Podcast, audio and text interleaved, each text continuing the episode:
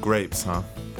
Yeah, they're uh like a third of them are ripe right now Uh-huh. in this very long fence along my backyard, and Yeah. I'm very excited and extremely concerned. Mm-hmm. Because like, so here's one thing that as a new homeowner I need in my in my kitchen, Right. right?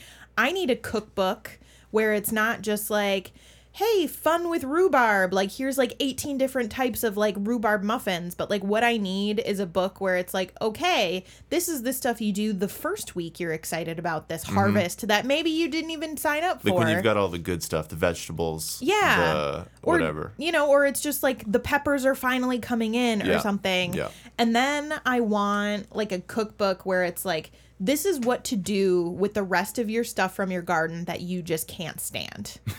you know what I mean? Where it's Yeah. like, like I planted one jalapeno plant this year, Uh-huh. and there are like 12 peppers just just like sitting there that I don't know what to do with and I've been using them like crazy and now I have like this is my first summer in this house and I just have this huge wall of grapevines Mm-hmm.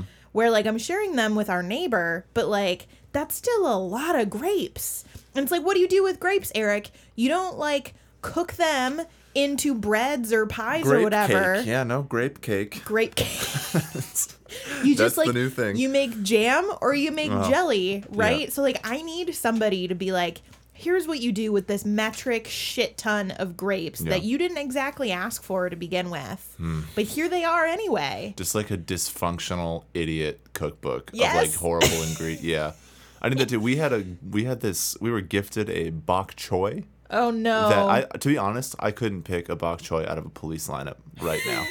I don't know what it is. I don't know that I don't know what it tastes like. Someone gave us one and we put it in the ground and get this, it pro- cabbagey. it promptly died. oh, well, that's good. Yeah, so now we've just got this dead bok choy. See, and that bok- that'll make for a good Yeah. stew. bok choy Perhaps. is is one of those things that like you get in your CSA a lot when you are a Minnesotan and you think it's a great idea to sign up for a Yeah. CSA because community supported agriculture it's a wonderful thing Yeah. but then you realize that we live in like the lamest growing like area and so all you get is like kale Yeah. and kohlrabi for three Right. months and Right. then you get a potato Mm-hmm. and sometimes like a little basket of raspberries, but that's it. And it's just the saddest three hundred dollars you've ever spent. Yeah.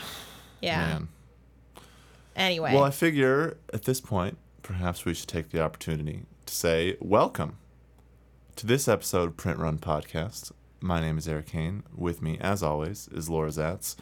Um, say hello, Laura. hello everyone. I'm a everyone. little everywhere today. I realize I'm, like, stumbling it's over our okay. It's Yeah. okay. I too am uh, adrift on the sea of confusion with with my grapes ripening and all of that. So if you know what to do with grapes, It sounds let like me a know. euphemism or something. Oof. Does My grapes are ripening. Like, these are my nu- grapes of wrath? That could mean any number of things. Um, but anyway, before we kind of get into it, I think should be kind of a, a good, fun, interesting episode today. Um, how about the basic rundown? Yeah, so we are at the beginning of the month. Congratulations, we all made it to August. Now let's try not to melt between now and the fall.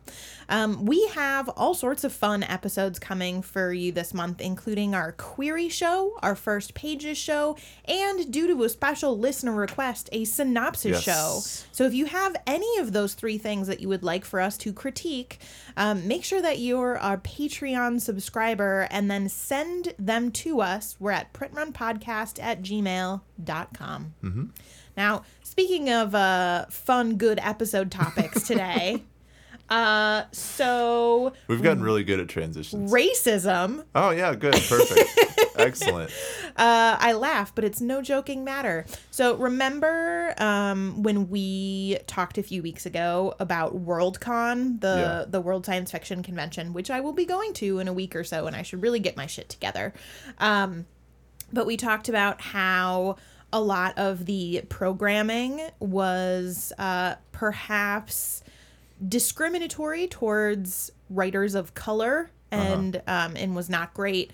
Well, um, romance saw that in the science fiction fantasy world and said, "Hold my beer." Yeah. just wait. Um, and so we've talked a little bit before about the Ritas, which are essentially the Oscars of romance publishing. Um, and the Ritas just, you know, RWA just happened. The Romance Writers of America annual conference just happened. Um, and all of the submissions and the nominees were were they got score they got their scores back because apparently um, they do that in romance. Um, and so a bunch of people got their scores back for the Rita Awards, and a bunch of them were super racist. Um, so yeah, Man, it just feels like some of this stuff so easily avoidable. But it, Is like, it? I didn't even know you. I didn't even know you could be racist in like a score. Yeah, man. in in scoring like how sexy a book is but I- I, but- mean you think about it and yeah apparently um, a lot of the judges erroneously categorized books that were submitted as um, not romance if they had you know characters of color or you know any sort of illness or Oh, yeah. So it's this Wow. whole problem and so obviously the people logged on. Yep. they logged on. Um, and so now good news the rwa is revising their their scoring practices for 2019 to help uh, eliminate biases unconscious or not um, but one of the things that i've been very taken by as this conversation has progressed this week is that like this is just one of the things in a very very long line of bad things that the RWA has done to alienate um Yeah. Authors of color. And so like most authors of color who write romance don't join the Romance Writers of America, particularly because for example, and this isn't even like the worst thing, but for example, um, in 2005 the RWA sent out a survey uh, to vote about whether romance should be redefined as being between one man and one woman. When was this? 2005. Wow. Uh, they apologized for it 11 years later. Uh-huh. So, I mean, that's okay. But, like, you know, on one hand, it's really good to see them making strides. So they. So yeah, they've made what's. Yeah. So describe to me the specific sorts of changes. Well, because these changes aren't happening until 2019, there's not a very specific set of um, solutions right now. But the big thing, I think, is that the the board is creating a new policy that will help identify biased judging. Um, so then the people who are judging in a biased way can have actions take against them, and those and those can be negated. Um, so, for example, you know a a writer is allowed to ask for clarification Right. about a about a certain character, for example, or a certain subject matter. And um, if they're not happy with for the, with that explanation, then they're able to appeal to the larger board. And then, if found of wrongdoing, I guess the uh, the judge can be expelled from the process and all of their scores thrown out, and Sure. it could go all the way up to a ban from RWA for life. Um, personally, I'm actually really excited about this because a few years ago, like a Nazi concentration camp romance made it all the way into two No way. finals. Yes, Really? way. Yes. It made it through round. People like It read this and were, and two were like, rounds.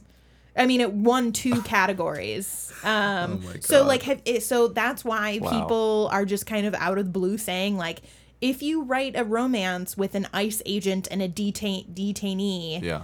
we're all gonna like hunt you down because like shit like that happens. One observation I have about this kind of stuff is, you know, like you kind of categorize it, it's sort of adding in these sort of um, popular checks and balances, right? Like it suddenly it kind of returns some of the um, the checks to the judges to the people participating. You know what I mean? Like you're allowed to kind of raise a complaint. You're allowed to, you know, the crowd has a little bit more power as opposed to kind of how we've often characterized things in the past, whether it's this sort of stuff or whether it's a um, publishing house making unilateral decisions or anything. Like a lot of the time, some of these issues kind of crop up when it's just like one party making choices and no one else really kind of gets a say, and that's how you kind of end up with people getting you know shut out of the you know decision process, whether it's editorial, whether it's a contest based thing like this. And so I wonder if this is going to be like more of a trend, you know, like this idea that um, we're gonna let you decide what is what is good and what is you know like and if something seems off like we're going to open more avenues for people to kind of offer complaints and feedback that could actually end up having institu- changes within the institution you know? I don't know. Like it's there's a certain like crowdsourced morality to it that on the one hand i think really works because the whole point of this is to increase the number of voices who get a say right? And to kind of you know have policies and um, contests that reflect the values and attitudes of the actual people participating you know? And but on the other hand you know as we're going to kind of talk about here in a minute there's there are situations where you know The voices of the, vo- crowd the voice of the are harmful. yeah the the baying crowd is one that Yeah. really needs to be paid attention to and treated not that this is this is not like some flip side of that this is a very good thing that's being you know reviewed but like there is kind of this trend now and all this stuff to kind of return power. you know everything's been kind of democratized you know or we're working toward that trend where um, you know we're deciding you know people are making decisions now based on online feedback you know they're retracting things they're you know like if everyone hates you know an article in the new york times or something people raise hell about it and then sometimes you get a correction you know like it's just there's a lot more of this call and response that mm-hmm. happens now. And a lot of the time i think you know in instances like this it's really good because um, you know, it allows for in court, like if someone has been treated unfairly based on certain prejudices, there's now an avenue for that person to, you know, say so and hopefully have the situation rectified. And not only that, but have the institution theoretically learn from that, you know, and improve itself, which is which is good.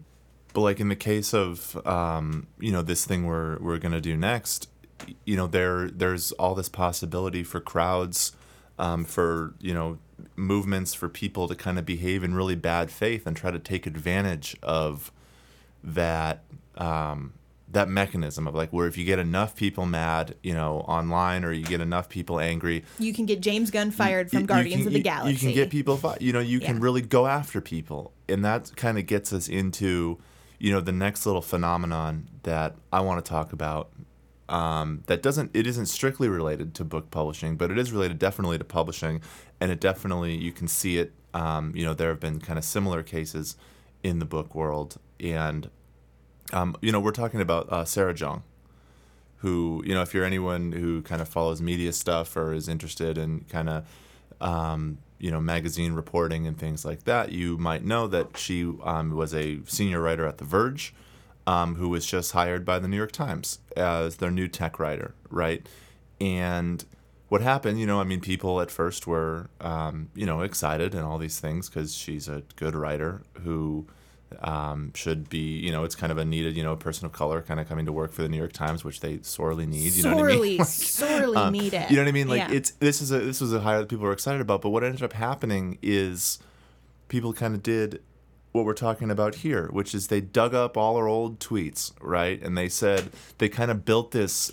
incredibly bad faith case based on like jokes she had kind of made back in like 2011 even I think some of them were from mm-hmm. like and basically trying to make this argument that Sarah was and is like racist against white people was kind of the basic charge, which is ridiculous. All in, a, in a, we're going to get to why that's ridiculous in a second, but but the basic idea here, the strategy, was to get enough people to kind of you know pull forth these screenshots you know from old things she had said take them entirely out of context and say hey look at all this. This person has no business working at a major publication. It was an effort to get this writer fired. And we've seen we've seen that um, you know with other um, with other writers this over the this course of this year, where you know someone you know I feel like it's always the Atlantic or someone who's hiring some horrible man to, um, but like and then you find out that they've got some horrifically expressed regressive opinion that gets dredged up, and then suddenly they don't get to write for the Atlantic anymore. Um, but here it's sort of the flip side of that is the kind of the the right wing you know mob tried to get this person fired based on pulling things out of context, and I just find it. This is my question to you um, because this is not going to be the last time this sort of things happen. This is not going to be. Um, I mean, honestly, I think we're kind of at a stage where anytime anyone that you know, sort of this regressive media presence, you know, anytime they don't like someone who gets hired anywhere, there's going to be this backlash and it's always going to be in bad faith and maybe you know the thing that publishers really need to ask themselves as you know people who support writers and you know quote unquote hire writers to produce content through their platform is um, do you think publishers are equipped to handle kind of these mass bad faith attacks against writers Oh, absolutely not, Yeah. Eric. I mean, Yeah. look look at our last few weeks. I know you, Yeah. as an agent, um, have received multiple um, multiple inquiries from uh, bad like a bad faith public calling for you to drop one of your authors. Yeah. You know, and that's happened to me as well. Like, yeah you know, time i mean this is not unusual somebody you know, somebody yeah. went to the owner of our agency and tried to get me fired because of something I said. You know what I mean? And it's Are you, like are you are you still employed by the way I still am. got your job still- I, I do still have my job because it turns out Yeah. Um like just complaining that somebody is outing you for being unethical Yeah, it doesn't um work. doesn't actually like help like that's not actually like a bad thing Yeah. um same same thing as like you know satirizing racism by talking about white people like it's not actually a thing because racism is predicated on power imbalance and and privilege and you just like can't functionally be racist towards white people Well, that was so on that real quick, in case people don't know what we're talking about. Like these these things that Sarah had posted were like jokes about like sunburn and things like you know, or you know what I mean, just like Sarah? cra- fair How dare you? Like, no, but like it was just it was just like really light kind of stuff that was kind of meant to satirize some of the you know racially charged stuff she'd received, you know, and people kind of took it in that way. So that's and they claim, well, look, this person clearly hates this certain demographic of people. How can she write for a major liberal newspaper? But I found something really instructive in the New York Times' statement about it all, right? Because Sarah came out and, you know, apologized and said, you know, I shouldn't have said those things. And then the New York Times well she didn't say i shouldn't have said those things. She said taken out of context. Yeah. these th- i can see how these things are hurtful even though they were meant to be you know satirical. It's almost and like a i won't do this and it, i won't do this in the future Yeah. which like honestly i appreciate so much more than i was wrong to have said this. Well, so that's where that's where the New York Times response comes in, and that's also where I think publishers really need to have their ears perked up because, you know, the Times basically said, you know, we reviewed her social media history, we did all this stuff, we hear your complaint, and we've talked to Sarah, and she understands that. Um, this sort of conduct isn't necessarily acceptable as a Times employee, and she's not going to do it again. And it felt, you know, there's a lot of people who read that and heard they and they hear like the Times kind of standing up for her, right? Saying we're not going to fire her, you know, we're going to keep her on, we're going to do these things. But I guess for me, I get a little bit itchy hearing that response because it does sort of it gives credence it to gives the complaints. Exactly exactly. Like it it does sort of it tacitly admit you guys are right. What she said was inappropriate which to me is way too much of a concession and needs to not like you know because I, there there's nothing wrong with what she'd posted. In context it's fine. And like you're saying like you know th- this entire thing was kind of dredged up by people who didn't actually feel offended by any of these posts. They just didn't like that a woman of color got hired by the New York Times you know what I to mean? to talk Like, about tech it- yeah. like, it's it's not and so to even grant them any of that kind of rhetorical you know point to say yeah you guys are right but we're going to just keep her on anyway and she's really sorry and she's not going to do it again is way too much of a thing. And i just think like you know with book stuff we you know you can absolutely see scenarios where you know an author writes something you know you know particularly provocative and people get mad about it. And then you know here comes the mob and then eventually and i'm telling you this is going to happen all the time moving forward. It's going to happen nearly every book that anyone gets mad about. This is the new technique. Like publishers are going to be asked to issue statements or editors are or authors are someone is yeah and I'm telling you right now, it has to be better than they won't do it again. It has to be no, we think that what you're saying is crap. We don't think you mean it. We think it's entirely in bad faith, and we're not sorry for having published it.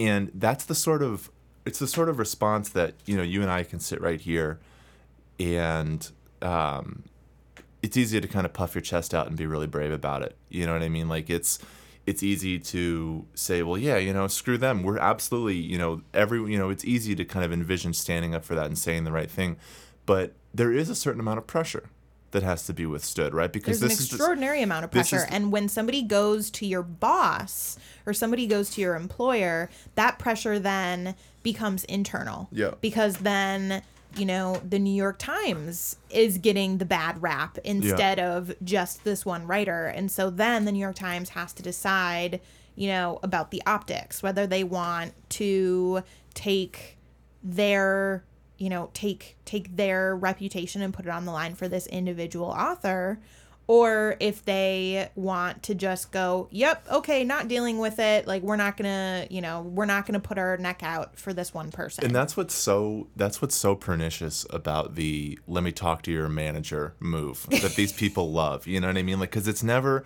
a fight that's picked directly with them. It's like, all right, well who has any semblance of like power, right? Like this per this is a writer, you know, who has an employer. We're going to go to them instead of the writer because we know that the employer might have more ability to chastise them in the way that I, an internet troll, am hoping for, you know? And it's and it's like you're exactly right. It, it sows this discord internally where suddenly, you know, whether or not they're going to back her, you know, they have there. There's going to be a conversation. There's going to be like, well, hey, you know, suddenly they have to answer for this in some regard, and it just creates a really, I think, new and complex.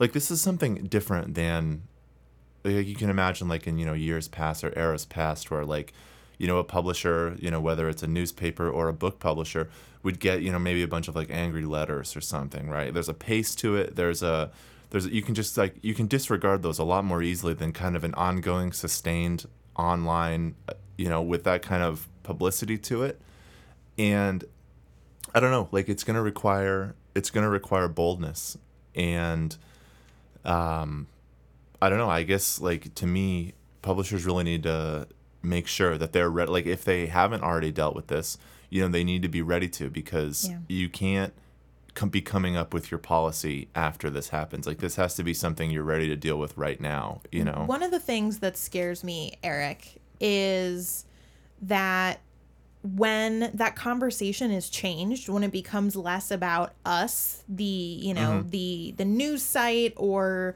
the agency or the um you know or the publisher against just the public Yeah. you know just like Yeah. the loud whiny people in the public and it becomes internal um what that does is it creates an environment where the content becomes like sacrificial i Yeah. guess is what i'm saying Yeah. you know like when you have to worry about a a worker being more trouble than they're worth yeah. right like what it changes the content that you're willing to put out there um, Yeah, it exactly. changes it changes what you're willing to say and it changes it changes the stakes right? It changes the conversation. Um, you know as as we've talked about before media and publishing especially is not super great at worker employee relations. Well, they treat people as disposable. right and and and to be fair like in a lot of ways the the the the industry is set up around that. And so then when you have this you know these trolls playing with power dynamics when you have people going to your boss and threatening the institution that you're working for with a lawsuit rather than you know threatening you the individual writer with libel like at that point, you know, they're willing to, you know, in a lot of cases, just throw you on your ass. And Yeah. so, one of the things that I saw a lot on, you know, on news is comparing the New York Times statement about Yeah. Sarah Jeong to The Verge's statement. Which is where she used to work, and so they felt Or is still working until yeah. she, yeah, until But they felt leaves. compelled to issue their own thing. Yeah. Yeah, but basically they said, you know, in this era of fake news, like journalists are increasingly targeted by people acting in bad faith. And the online trolls and harassers want us, the Times, and other newsrooms to waste our time by debating their malicious agenda. Um, they take tweets and other statements out of context because they want to disrupt us and harm individual reporters. The strategy is to divide and conquer by forcing newsrooms to vi- disavow their colleagues one at a time. This is not a good faith conversation, it's intimidation. So They're prepped for it, they're ready for it. Well, I think like there's something so crucial in there that the the Times failed to do in their "Well, she's really sorry" statement, which is just to call it what it is, to just say, "This is a the whole premise of your complaint is in bad faith, and we're simply not going to honor it." Yeah. You know, and that is something I think has to happen, or you have to be prepared to do. You know, and as these things get more complex, I don't know. I guess for me, like, if you are a publisher, and especially now as a book publisher, um, and you're preparing to you know release any book by any writer who has some ability to make you know the extreme online far right uncomfortable.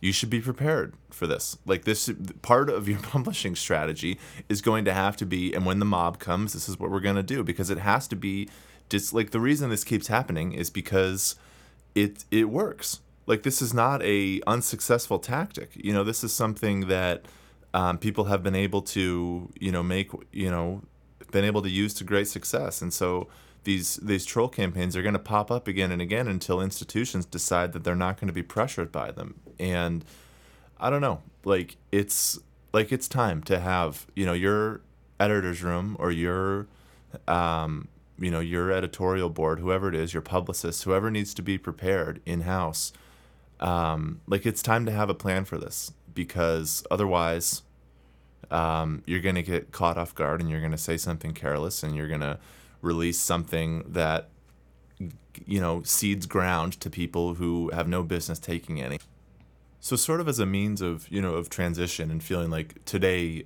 is sort of the appropriate day to talk about it there has been a piece um, by sarah jeong you know in the verge that you and i laura have been we've kind of had it in our docket to talk about for a little while. It's sort of been something that I think we've been chewing over, you know, for some time. We've sort of been, you know, of course, over the flurry of the last few weeks, we've sort of had to like set it aside for a minute. And so, which is what happens when the when the trolls try to get your job from you. Yeah. Um, congrats on having a job, by the way. Thank you. Another week of employment for Laura Thank Zats. you. Good it's you. you know it was a little touch and go there for a minute. what with the uh, what with the facetious lawsuit and you know the the the phone calls from dad, but, but I think we've made it. We're real. We're real hard to kill. Is the thing. like a horrible little roach. So this is the best part about Print Run is that nobody is our boss. Yeah, that is the best part. So we can roach. just, you know, Um, like yeah. Anyway, um But anyway, this this is it's kind of a change of pace, but um, the article is called "Bad Romance." It's by Sarah Jeong, and it basically is this examination, and we'll link out in the episode description and stuff. But um, it's this piece about this group of romance writers, you know, working on the self-publishing Kindle platform, who are really in effect kind of gaming this algorithm in a way that definitely has the hair on my arms kind of standing on end as sort of a this could change what books are yeah. sort So specifically, we're talking about Kindle Unlimited, um, which is if you know you're not super familiar with it, it's kind of like the land of short stories and novellas for a certain dollar amount a month. Readers can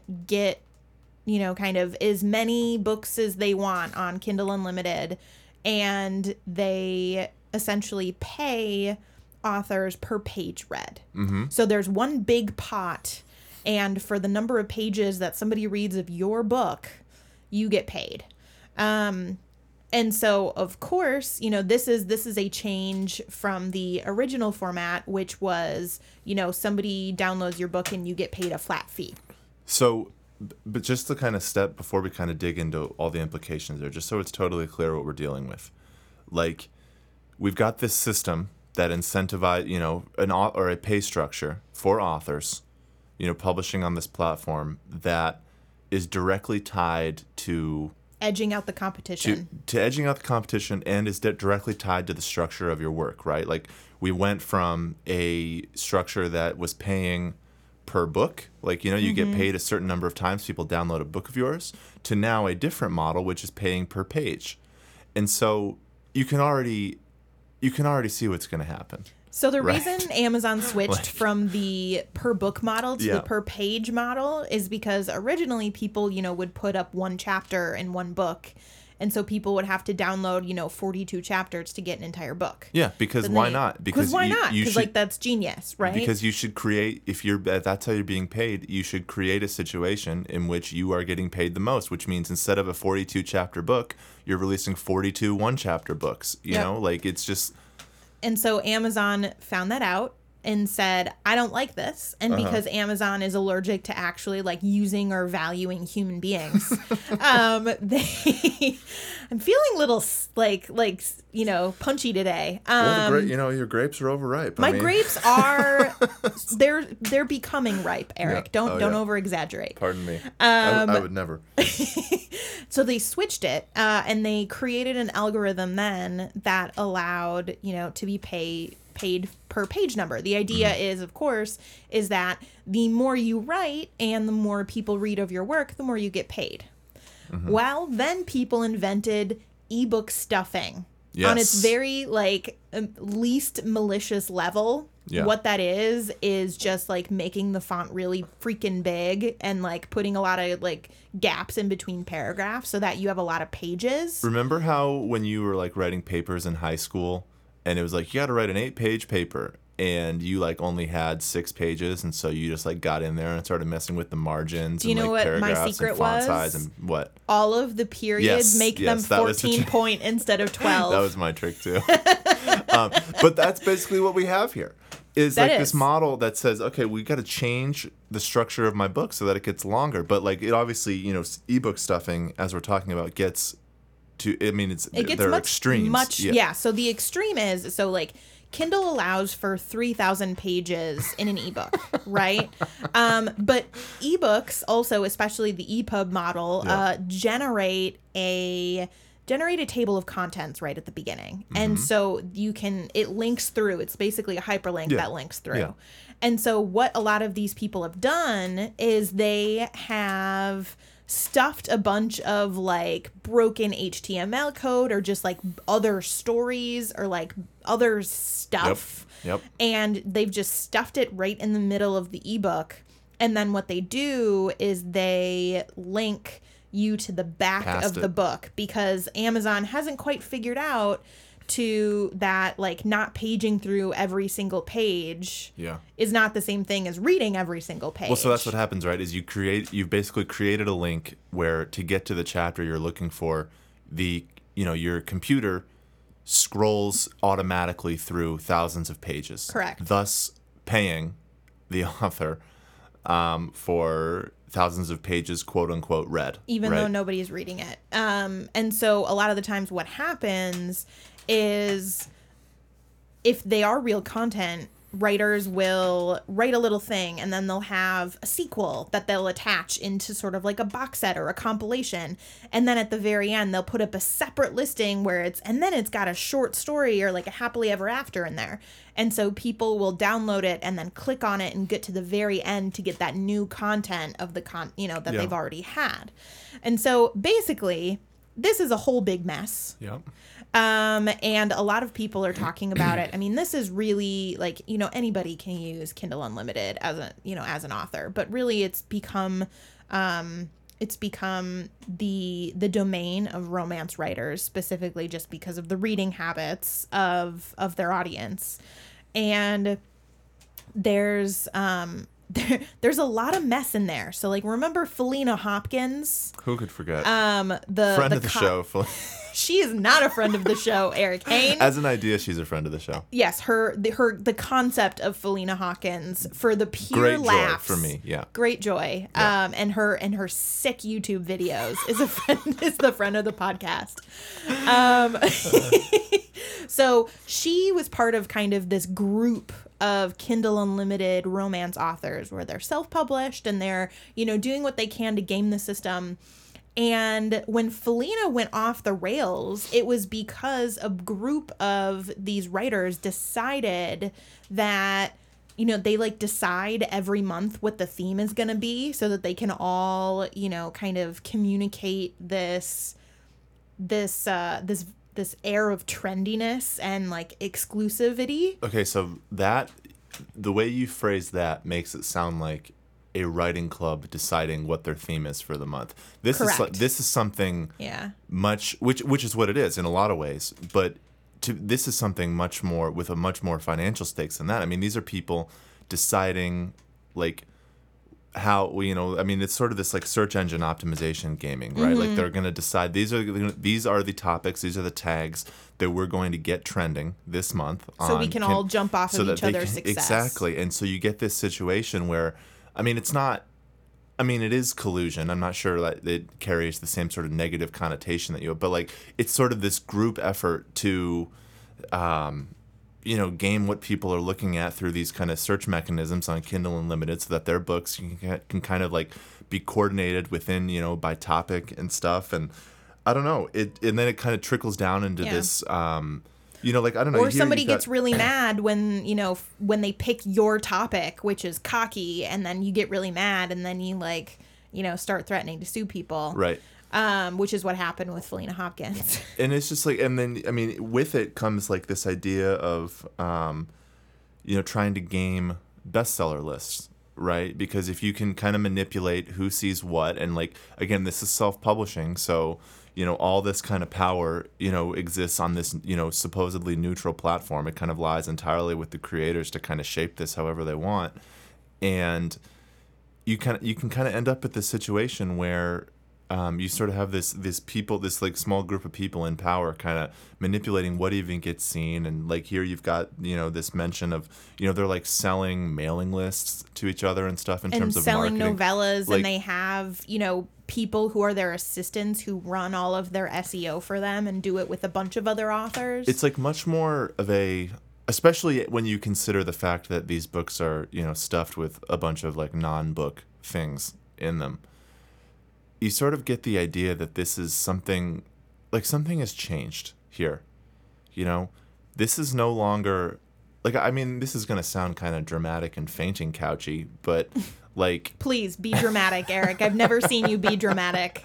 this is like this is changing what it means to write a book i think or to or rather it's changing what a book can be considered to be you know it's because it's now it's this or, or maybe it's just changing publishing but uh, in, in this particular model obviously it's different but i guess i just see this and i think man if especially as amazon increases its reach and it you know becomes more and more the way in through which things are done and it has more and more power to kind of shape the landscape of how readers find books you know if this is the future then you know that's gonna that's gonna change the art you know that's gonna mm-hmm. change the writing like i mean this article kind of aptly you know points out you know the old classic example right like charles dickens's books were you know were so long because he was paid by the word you know But like, And- who reads Bleak House outside of a college English class? You know what I mean? yeah but and it still takes a month and a half. but you get what i'm, I'm saying is very salty about see- having to read Bleak House. I'm sorry, guys.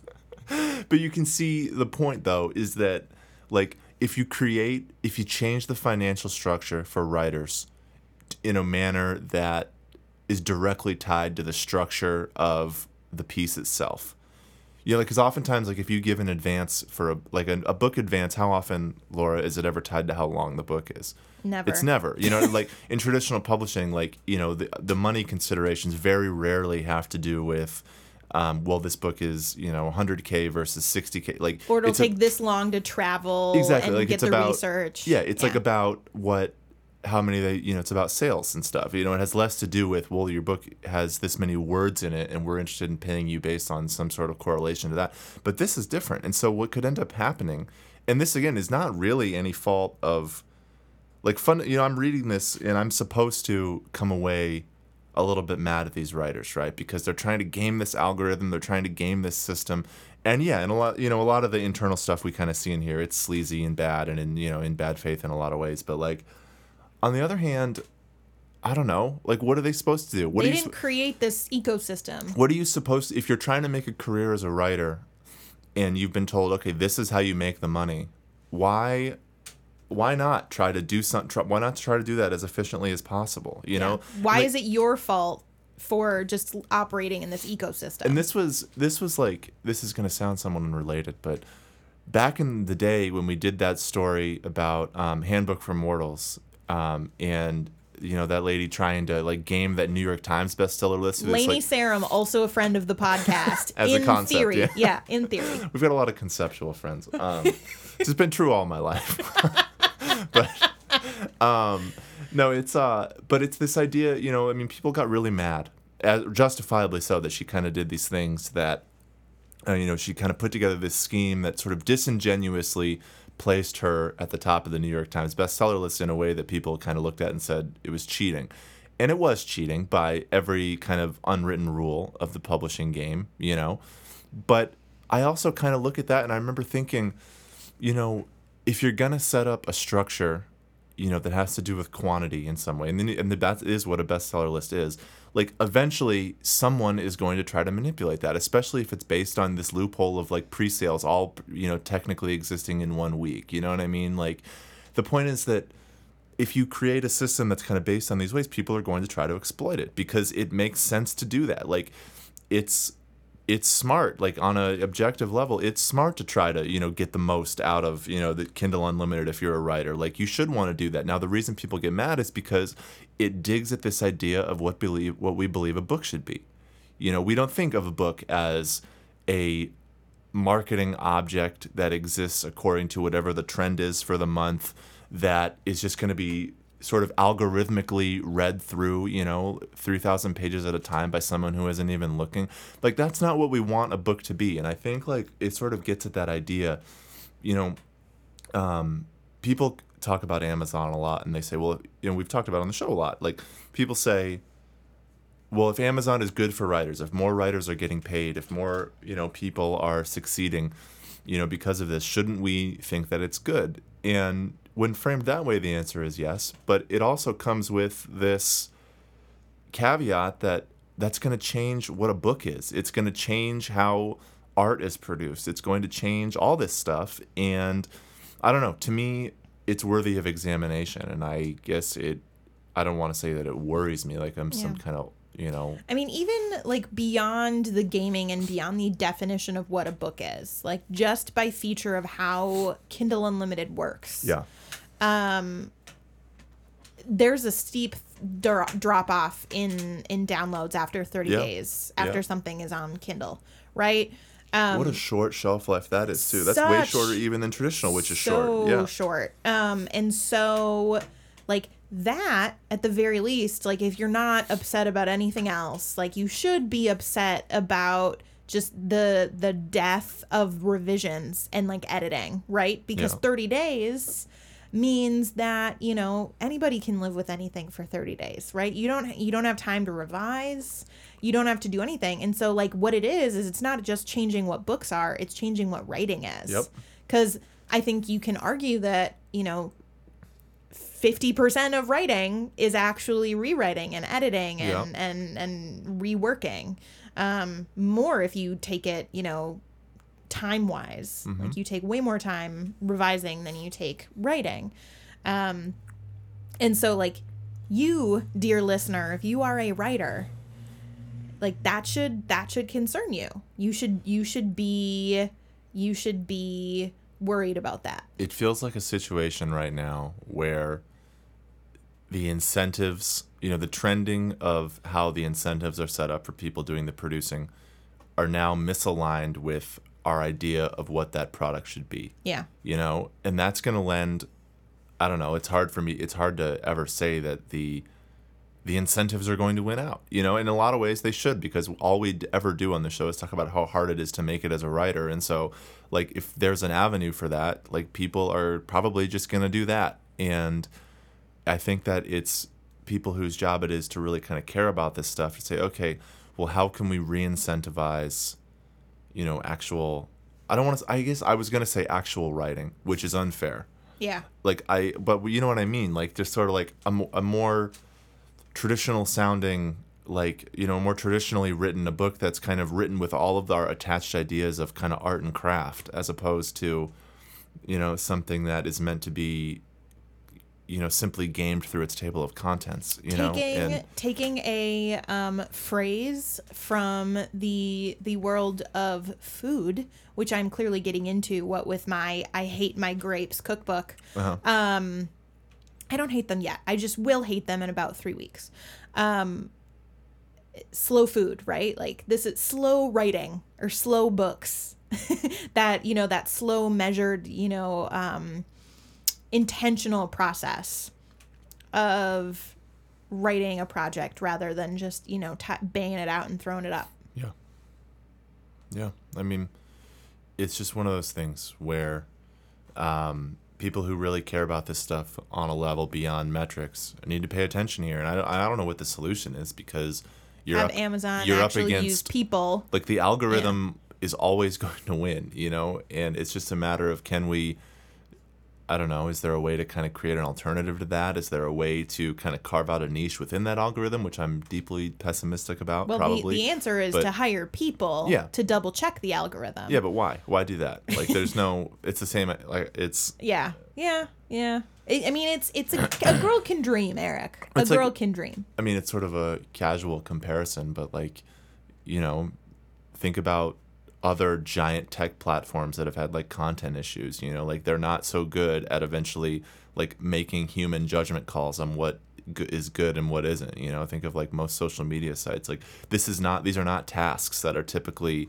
successfully outsourced to people, you know, like it's it's just a weird If Alex Jones can get kicked off of YouTube, yeah. Amazon can Yeah. maybe at some point, at some time in the future, Yeah. fix their And algorithm. we are obviously, obviously not calling these, you know, romance writers anything similar to that. But like you get, you can kind of see how some of this stuff, you know, at least on a structural level, can relate. But um, So let's let's move into the publishing tip this week, which is one that I'm really excited about. I'm, you know, headed to a conference next week, so I'm in conference mode.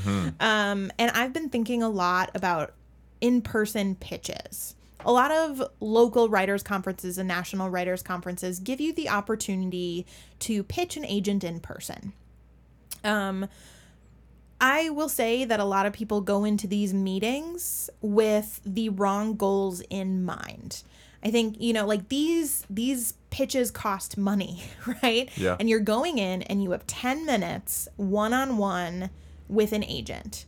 And, you know, just by virtue of, you know, human beings coming together into the same physical space, this is not something that you know, like you can't I don't, I don't think you should go in and cross your fingers and hope that you're going to meet the one in in these in-person conference settings. I mean, it'd be great if you have, but Yeah. I've been going to conferences for 5 years and I've never signed anyone from them. And I go to like a lot of conferences. And Yeah. that's not because the people I meet, you know, are bad writers by it's any stretch it's of the imagination. It's just a small sample size of in the query game, Yeah. which often requires a large. Yeah, Yeah. when I have five queries an hour and I'm doing this for eight hours a day, that's a lot of that's a lot of pitches, but that's still you know that's that's not that many people in Yeah. the grand scheme of things. Yeah. And so considering I sign you know two people a year, Yep. it's just the math doesn't quite work out. But what you should do when you go in is you should say to yourself, I have 10 minutes with this person who is here to help me. This person got on a plane at God knows what what time, made it to the dumb airport, you know, and and came here for me and they want to help me. and has been financially incentivized to sit there and talk to you. Exactly. So you have 10 minutes to use this as a practice round with somebody who will, you know, always give you the, you know, like industry standard advice. Yeah. Um, or they, you know, the people who are invited to conferences should be giving that. But, you know, you can you have 10 minutes to practice with them. You have 10 minutes to ask them specific questions. You have 10 minutes to basically use their time in whatever way is going to be most helpful to you. I love it when people sit down and say, "I'm just going to like blow through this and then I'm going to ask you some questions, you know, in with regards to the pitch." Mm-hmm. Great. I also love it when people sit down and they're like, "I'm still working on this. I want to workshop it with you." Or when people sit down and say, you know, I just want to ask you some questions about the market. Like all of these things are good and welcome and fine. And like honestly, I leave those 10 minutes feeling so much more helpful and optimistic than somebody who sits down and is, you know, banking 100% Yeah. of their Yeah. goals and, you know, and hopes and dreams on me signing them. Yep. Because, like, if that happens, wonderful. It's great and exciting, and it's, you know, I'll be super happy, and I'm sure someday it will happen. But I just, I want to give you help in whatever way that you need, and it shouldn't be about, you know, my personal, you know, preferences or ticks. I'm able to help you with any type of book, no matter what. I would just say, um, obviously, I think all of that is really great advice. I would also just say, like, you know, the submission process is one that can be painful in a lot of ways, and it can feel, you know, overwhelming with rejections and stuff like that. But if there is ever a time to like really kind of focus on like having thick skin and hearing what's being said, even at maybe after you've been told no, in-person pitches are that time. Oh, yeah. You know what I mean? Like if someone if you've got 10 minutes with someone and in minute 3 they say no this isn't for me, like don't shut down because the most useful part of that conversation and of that whole conference experience is coming over the next 5 minutes. You know what I mean? Like it's that's when it's time to you know you can get you know get really mad about that person you know three hours later over drinks you know what i mean? But like in those moments like in that like that there's really often really useful stuff. And i'm, I'm with you like when i go to conferences the best conversations i end up having about pitches with people are after we've kind of gotten past this well it might not be for me but hey here's how we can kind of strategize and maybe make this a little Yeah. stronger for someone who it is for. And i don't know i think that's really valuable to So- piggyback off of that, you know, some of you are listening and they're like, well, why would somebody say no in minute three? Well, the answer is, is you know, if you're essentially like giving me what would essentially be your query letter, it shouldn't take 10 minutes to do. Like a lot of people Yeah. will sit down and say, Yeah. I have 10 minutes to convince you that I'm brilliant. Which, Yeah. like, I don't need 10 minutes. You know, usually. I know within the first 30 seconds whether or not I want the book. But in that re- you know in that other nine and a half minutes i want to help you make it so that somebody else will really love your book even if i'm going to say no Mm-hmm. so with that um you know just just shift your mindset a little bit and have fun at your conferences this will also um, this advice also has to do is is applicable to online pitch contests or events like uh, the manuscript academy run by jessica sinsheimer so highly recommended and once again, thank you so much for joining us for Print Run. We so love having you. Remember to, it's the beginning of the month, subscribe to Patreon if you want to get that special content and send us your queries, your first pages, and most importantly, your synopses for our special episodes coming to you this month.